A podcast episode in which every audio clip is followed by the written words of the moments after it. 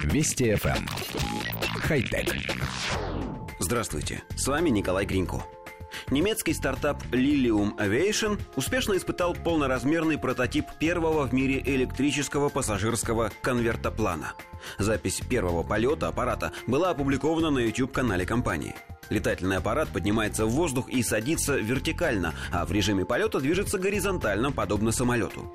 Единственным источником энергии для конвертоплана служат 12 аккумуляторов. От них питаются 36 небольших винтов аппарата, часть которых расположена в специальном поворотном горизонтальном носовом оперении. После завершения испытаний прототипа компания намерена приступить к тестированию пилотируемой версии конвертоплана. Предположительно, она может подняться в воздух в январе будущего года, а летную сертификацию аппарат аппарат может пройти до конца 2018 года. Согласно описанию, полная масса будущего аппарата составит 600 килограммов, включая грузы и пассажиров, общей массой 200 килограммов. По словам разработчиков, конвертоплан сможет развивать скорость до 300 километров в час и подниматься на высоту до 3000 метров. Дальность полета аппарата составит 300 километров. Коллектив редакции нашей программы не без удовольствия посмотрел демонстрационное видео. Летательный аппарат, отдаленно напоминающий гибрид автомобиля и самолета с короткими крыльями и имеющий размеры небольшой легковушки, действительно вертикально взлетает, совершает короткий полет и также вертикально садится.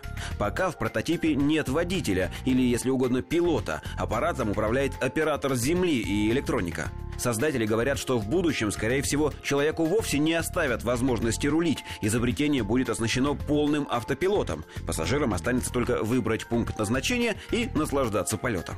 В описании также указано, что каждый конвертоплан будет оборудован парашютом и в случае поломки сможет плавно опуститься на землю.